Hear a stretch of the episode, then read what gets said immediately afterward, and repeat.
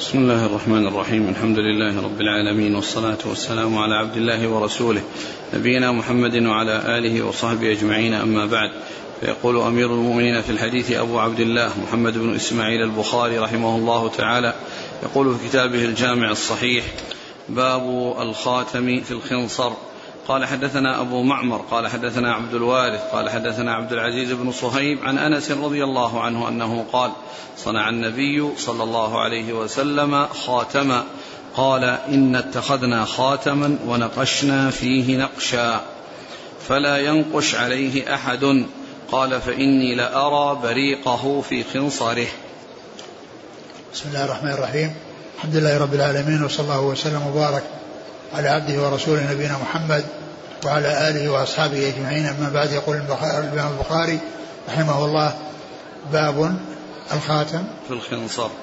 الخاتم بالخنصر يعني أنه يستعمل ويلبس بالخنصر التي هي التي هي التي هي تل البنصر والتي هي والأصابع أربعة الخنصر والبنصر والوسطى والسبابة والإبهام فهي تكون بالخنصر. وقد أورد النبي أورد البخاري رحمه الله هذا الحديث عن أنس رضي الله عنه أن النبي صلى الله عليه وسلم اتخذ خاتما ونقش عليه محمد رسول الله وقال إنه لا ينبغي لأحد أو إنه ليس لأحد أن ينقش يعني هذا النقش وذلك لأن هذا اسمه وليس لأحد أن أن ينقش اسم الرسول عليه الصلاة والسلام على على على بخاتمه وإنما ذلك مختص به وكان اتخذ ذلك ليختم به الكتب والرسائل التي يرسلها إلى الملوك والزعماء. ف و و و وكون غيره يفعل ذلك يعني يترتب عليه مفاسد و فلا يسوغ لأحد أن يفعل مثل ما فعل رسول الله عليه الصلاة والسلام وكان اتخذه باليسرى. وقد جاءت الأحاديث في في في خنصر اليمنى وفي خنصر اليسرى وكل منهما يعني ثابت. وإنما الكلام في الأولى أيهما أولى؟ وإلا فإن الإنسان إذا أتى به في اليمنى فقد جاء ما يدل عليه وإن أتى به في اليسرى فقد جاء ما يدل عليه ومنهم من رجح أن يكون باليسرى لأن اليمنى هي التي تنزع يعني ما في اليسرى ويكون الختم به ويكون الختم به. ومنهم من قال إنه يكون باليمنى لأن اليمنى هي التي لا يحصل الاستنجاء بها وتكون بعيدة عن استعمالها في الأمور التي لا تنبغي فيعني يكون في اليمنى. والحاصل أنه ثبت أنه يكون باليمنى ويكون باليسرى. نعم. قال حدثنا أبو معمر عبد الله بن عمرو المقعد. عن عبد الوارث بن سعيد العنبري. عن عبد العزيز بن صهيب نعم. عن أنس. نعم. قال رحمه الله تعالى باب يبل الرحم ببلالها. قال حدثنا عمرو بن عباس قال حدثنا محمد بن جعفر قال حدثنا شعبة عن إسماعيل بن أبي خالد عن قيس بن أبي حازم أن عمرو بن العاص رضي الله عنه قال سمعت النبي صلى الله عليه وسلم جهارا غير سر يقول إن آل أبي قال عمرو في كتاب محمد بن جعفر بياض ليسوا بأوليائي إنما ولي الله وصالح المؤمنين. زاد عنبسة بن عبد الواحد عن بيان عن قيس عن عمرو بن العاص رضي الله عنه أنه قال سمعت النبي صلى الله عليه وسلم ولكن لهم رحم أبلها ببلالها يعني أصلها بصلتها. ثم ذكر أحاديث تتعلق بالأدب وهي من ضمن وهذه الأحاديث التي آه، نقرأها وهي ساقطة يعني من الشرح الأول آه، هي في كتاب الأدب. والأدب هو استعمال ما يحمد من الأقوال والأفعال. ما يحمد وما يكون محمودا من الأقوال والأفعال. وذكر هذا الحديث الذي فيه باب باب يبل, يبل الرحم ببلالها. يبل الرحم ببلالها. يعني أن هذا يتعلق بصلة الأرحام. وأن الإنسان يصل رحمه. ومن الأعمال الطيبة والأخلاق الحميدة والآداب المحمودة آه، بر الوالدين وصلة الأرحام. وهذا ذكر فيه شيء يتعلق بصلة الأرحام وأنه يبلها ببلالها أي أنه يصلها يعني لما فيها من القرابة. والمقصود ذلك ما يحصل من الإحسان وما يحصل من تعدية النفع منه إلى غيره من أرحامه. وذكر هذا الحديث عن عن عن عمرو بن العاص. عن عبد الله عن, عن عمرو بن العاص رضي الله عنه. أن النبي صلى الله عليه وسلم قال إن آل أبي فلان ليسوا من أوليائي. إن آل أبي فلان نعم ليسوا بأوليائي. ليسوا بأوليائي. إنما ولي الله وصالح المؤمنين. إنما ولي الله وصالح المؤمنين. وهنا قال إلا آل ولم ولم يفصح به ولم يسمى ولم يذكر. وذلك لئلا يترتب على ذلك يعني مضرة ولكنه بين أن من أقربائه من يكون كذلك وأن من من من من, من قبيلته سواء القريبة أو البعيدة يعني التي هي قريش أنه من يكون ذلك من يكون كذلك. فأخفاه ولكنه بين أن آه، الولي هو الله وصالح المؤمنين وأنه يعني هؤلاء الذين له بهم قرابة أن لهم رحم يبلها ببلالها. يعني يعطيها حق يعطيهم حقها ما ما يستحقون من الصلة بسبب القرابة.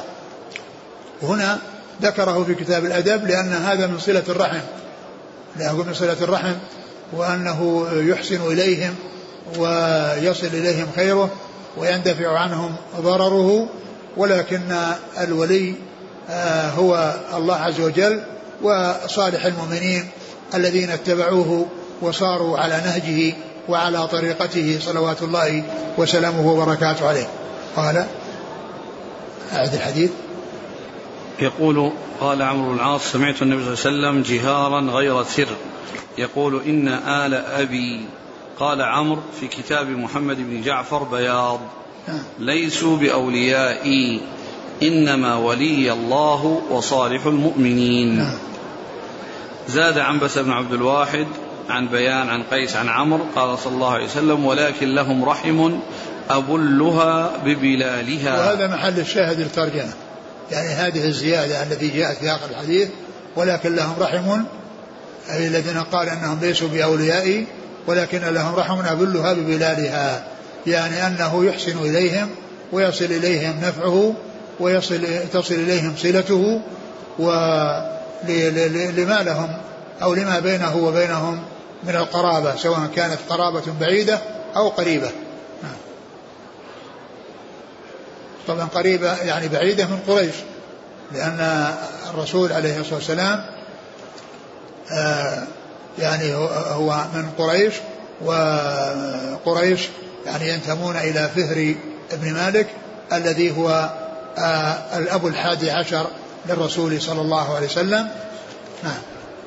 قال حدثنا عمرو بن عباس نعم.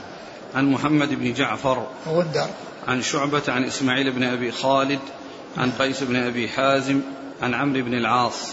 نعم.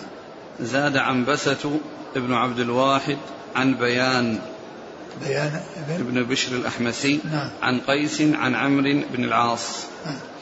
قال رحمه الله تعالى باب رحمة الناس والبهائم. قال حدثنا مسدد قال حدثنا إسماعيل قال حدثنا أيوب عن أبي قلابة عن أبي سليمان مالك بن الحويرث رضي الله عنه أنه قال أتينا النبي صلى الله عليه وسلم ونحن شببه متقاربون فأقمنا عنده عشرين ليلة فظن أن اشتقنا أهلنا وسألنا عمن تركنا في أهلنا فأخبرناه وكان رفيقا رحيما. فقال ارجعوا إلى أهليكم فعلموهم ومروهم وصلوا كما رأيتموني أصلي وإذا حضرت الصلاة فليؤذن لكم أحدكم ثم ليؤمكم أكبركم. ثم ذكر باب رحمة الناس والبهائم. يعني وهذه من الآداب الحسنة والأخلاق الكريمة وهي الرحمة التي تكون في قلوب الناس لأمثالهم من الناس وكذلك للبهائم. الرحمة تكون في كل كبد رطبة والإحسان يكون إلى كل ذي كبد رطبة. فيحسن الإنسان إلى غيره من من من الناس ويحسن إلى البهائم. وأورد يعني آآ آآ هذا الحديث. قال عن مالك بن الحويرث قال أتينا النبي حديث مالك بن الحويرث رضي الله عنه قال قدمنا إلى النبي صلى الله عليه وسلم ونحن شببة متقاربون يعني أعمارهم متقاربة فجلسوا عنده أو مكثوا عنده عشرين ليلة ثم إنه إن أنهم رأى أن أنهم قد اشتاقوا إلى أهليهم فأرشدهم إلى أنهم يذهبون إلى أهليهم وأنهم يدعونهم ويعلمونهم مما تعلموه من رسول الله صلى الله عليه وسلم و وأنها إذا حضر الصلاة يؤذن أحدهم ويؤمهم أكبرهم. ومحل الشاهد من إرادة الحديث مرة في كتاب الصلاة وفي كتاب الإمامة وفي مواضع أخرى ولكنه أورده من أجل قوله وكان رفيقا رحيما وكان رقيقا رحيما يعني أنه رقيق القلب رحيم بالمسلمين و وقد وقد وصفه الله عز وجل بذلك. حريص عليكم بالمؤمنين رؤوف رحيم. فأورده من أجل صفة الرسول صلى الله عليه وسلم أو اتصافه بهذه الصفة وهو كونه رقيق رحيم يعني يحب الإحسان ولا يحب المشقة يعني على الناس. فأرشدهم إلى أن يرجعوا إلى أهليهم وأن يعلموهم. والحديث ورد في مواضع متعددة ولكنه أتى به هنا في باب رحمة الناس والبهائم لكون النبي صلى الله عليه وسلم وصفه مالك بن الحويرث بأنه كان رقيقا رحيما. قال حدثنا مسدد عن إسماعيل. مسدد هو ابن مسرهد وإسماعيل هو ابن إبراهيم بن علية. نعم إسماعيل بن إبراهيم بن علية نعم. عن أيوب عن أبي قلابة. أيوب بن أبي تميم السختياني وأبي قلابة عبد الله بن زيد الجرمي. عن أبي سليمان مالك بن الحويرث. نعم. قال حدثنا إسماعيل قال حدثني مالك عن سمي مولى أبي بكر عن أبي صالح السمان عن أبي هريرة رضي الله عنه أن رسول الله صلى الله عليه وسلم قال بينما رجل يمشي بطريق اشتد عليه العطش فوجد بئرا فنزل فيها فشرب. ثم خرج فإذا كلب يلهث يأكل الثرى من العطش. فقال الرجل لقد بلغ هذا الكلب من العطش مثل الذي كان بلغ بي. فنزل البئر فملأ خفه ثم أمسكه بفيه فسقى الكلب فشكر الله له فغفر له. قالوا يا رسول الله وإن لنا في البهائم أجرا. فقال في كل ذات كبد رطبة أجر. ثم ذكر هذا الحديث ويتعلق بالبهائم ورحمة البهائم والترجمة يعني الإنسان والبهائم فذكر الحديث الأول الذي فيه رحمة الناس وهذا الحديث الذي بعده وهو الذي يتعلق برحمة البهائم وأنه بينما رجل كان يمشي قد أصابه العطش فوجد بئرا فنزل فيها وشرب وإذا ولما خرج وإذا كلب يعني آآ آآ يلحس الثرى من شدة العطش فتذكر ما كان هو عليه من شدة العطش وأنه حصل ما يسد عطشه وما يعني يكفيه. فتذكر حاله لما كان يعني لما كان متصفا بهذا الوصف فرحمه ونزل وأخذ خفه وليس له معه إناء أو وعاء يخرج به فملأه يعني ملأ خفه ثم خرج ووضعه ومسكه في فيه لأنه لا يخرج من البئر إلا بيديه لا يستطيع أن يخرج إلا بأن يتمسك بيديه فلهذا وضع الخف يعني عضه في فيه وصعد فأسقاه فأسقى ذلك الكلب. فشكر الله عز وجل له ذلك. قالوا يا رسول الله أفي, أفي البهائم أجر؟ قال في كل كبد رطبة أجر. وكون الإنسان عندما يرى غيره في حالة يتذكر ما كان عليه من الحاجة فيدفعه ذلك إلى أن يحسن إلى غيره وأنه يحب أن يحسن إليه فيحسن إلى غيره. ولهذا النبي عليه الصلاة والسلام قال في الحديث الصحيح وليأتي إلى الناس الذي يحب أن يؤتى إليه. وليأتي إلى الناس الذي يحب أن يؤتى إليه. يعني أنه يعني إذا كان شديد الحاجة ووجد غيره يحسن إليه فإنه يتذكر أنه إذا كان غيره محتاجا إليه فإنه يحسن إليه كما كان يحب الإحسان إلى نفسه. وقد قال عليه, الصلاة والسلام لا يؤمن أحدكم حتى يحب لأخيه ما يحب لنفسه ولهذا يعني كان في الصيام آه، تذكير آه، الغني بما يحصل له من العطش وما يحصل له من الجوع بأن هناك أناس يعني آه، في غير الصيام يعني يتضرون يعني يتعبهم الجوع ولا يجدون ما ما يسد رمقهم. فيكون في ذلك تنبيه له إلى أن يحسن إلى أن يحسن إلى أن يحسن إلى غيره. نعم. قال حدثنا إسماعيل ابن أبي ويس. عن مالك عن سمي مولى أبي بكر. أبو بكر عبد الرحمن بن حارث بن هشام. عن أبي صالح السمان. نعم. عن أبي, عن أبي هريرة. نعم. قال حدثنا أبو اليمان قال أخبرنا شعيب عن الزهري قال أخبرني أبو سلمة بن عبد الرحمن أن أبا هريرة رضي الله عنه قال قام رسول الله صلى الله عليه وسلم في صلاة وقمنا معه. فقال أعرابي وهو في الصلاة اللهم ارحمني ومحمدا ولا ترحم معنا أحدا. فلما سلم النبي صلى الله عليه وسلم قال للأعرابي لقد حجرت واسعا. يريد رحمة الله.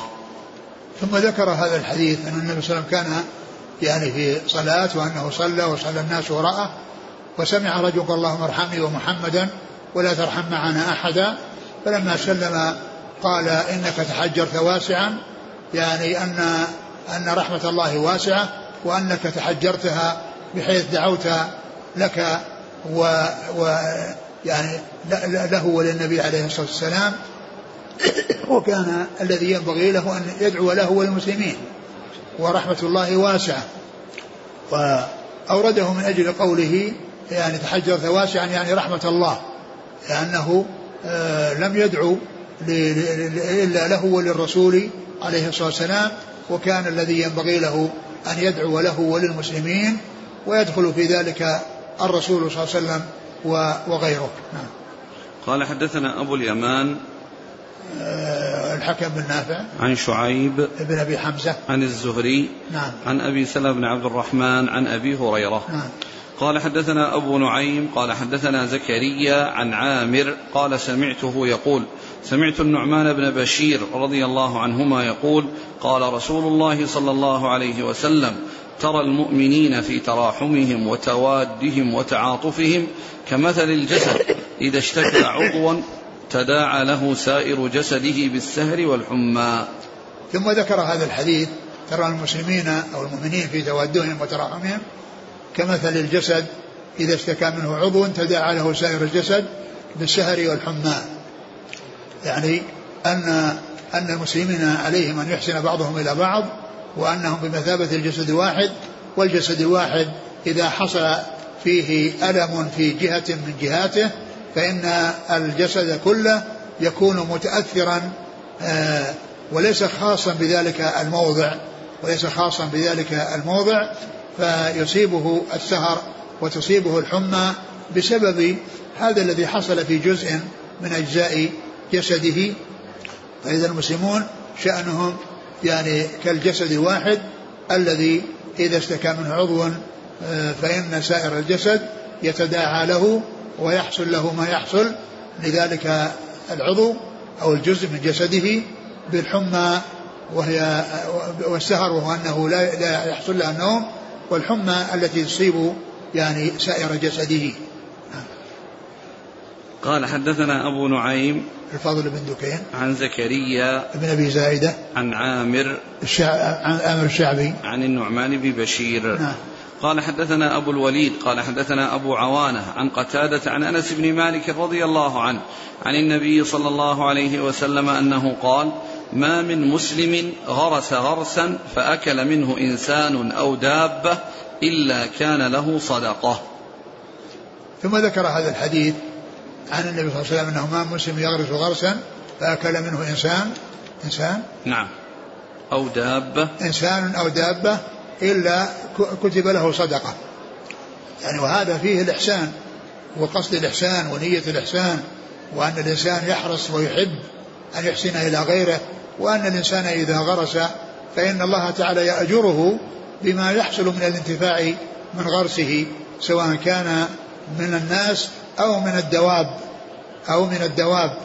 ففي هذا الإشارة إلى ما ترجم له في وهو رحمة الناس والبهائم فإنه آه، ذكر هنا ما يتعلق بالناس وغير الناس وأن الله تعالى يأجر من فعل ذلك آه، بأن آه، يثيبه على ما استفيد من زرعه أو من بستانه ونخله ويكتب الله عز وجل له وهذا فيه يعني لما حصل فيه من النفع الذي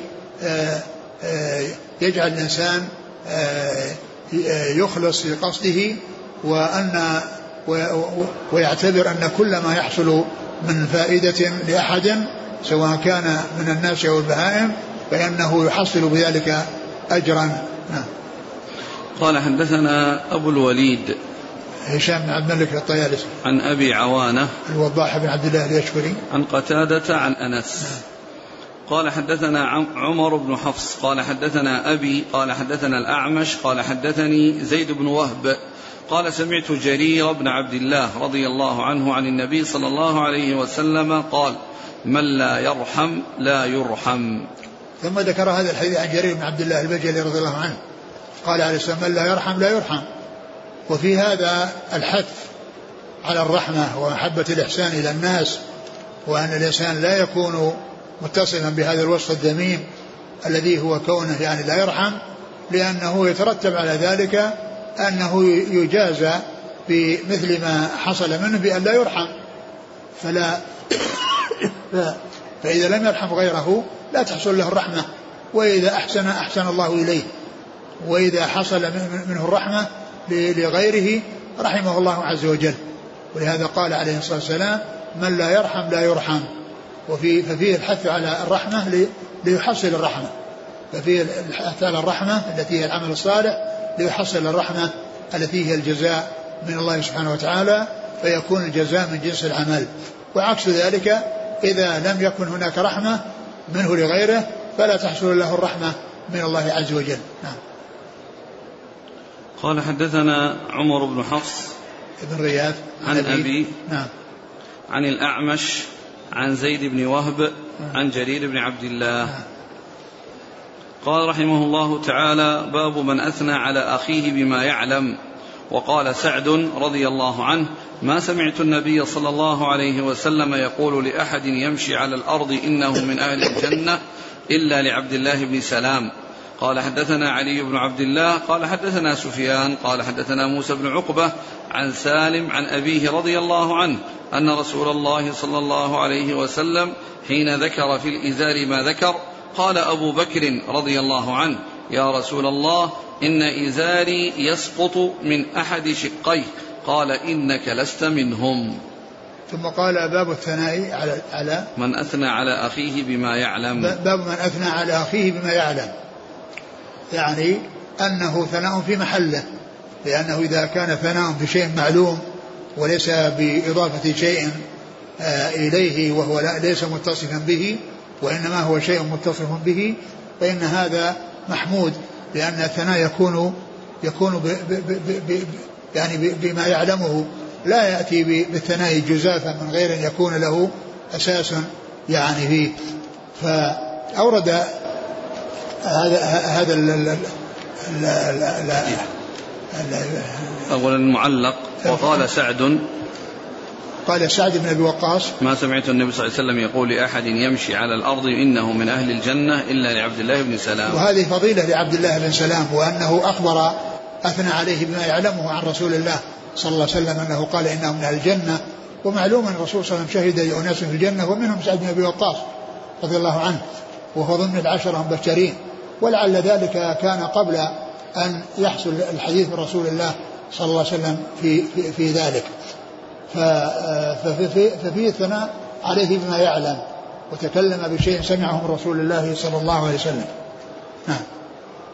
قال عن عبد الله بن عمر أن صلى الله عليه وسلم حين ذكر في الإزار ثم ذكر يعني ما يتعلق بالإزار وأن من جر إزاره خيلا لم يضر الله يوم القيامة ثم إنه آه، أبا بكر رضي الله عنه قال إنه يسترخي إزاري فقال أنت لست من مفعل خيلا أنت من أهل الجنة.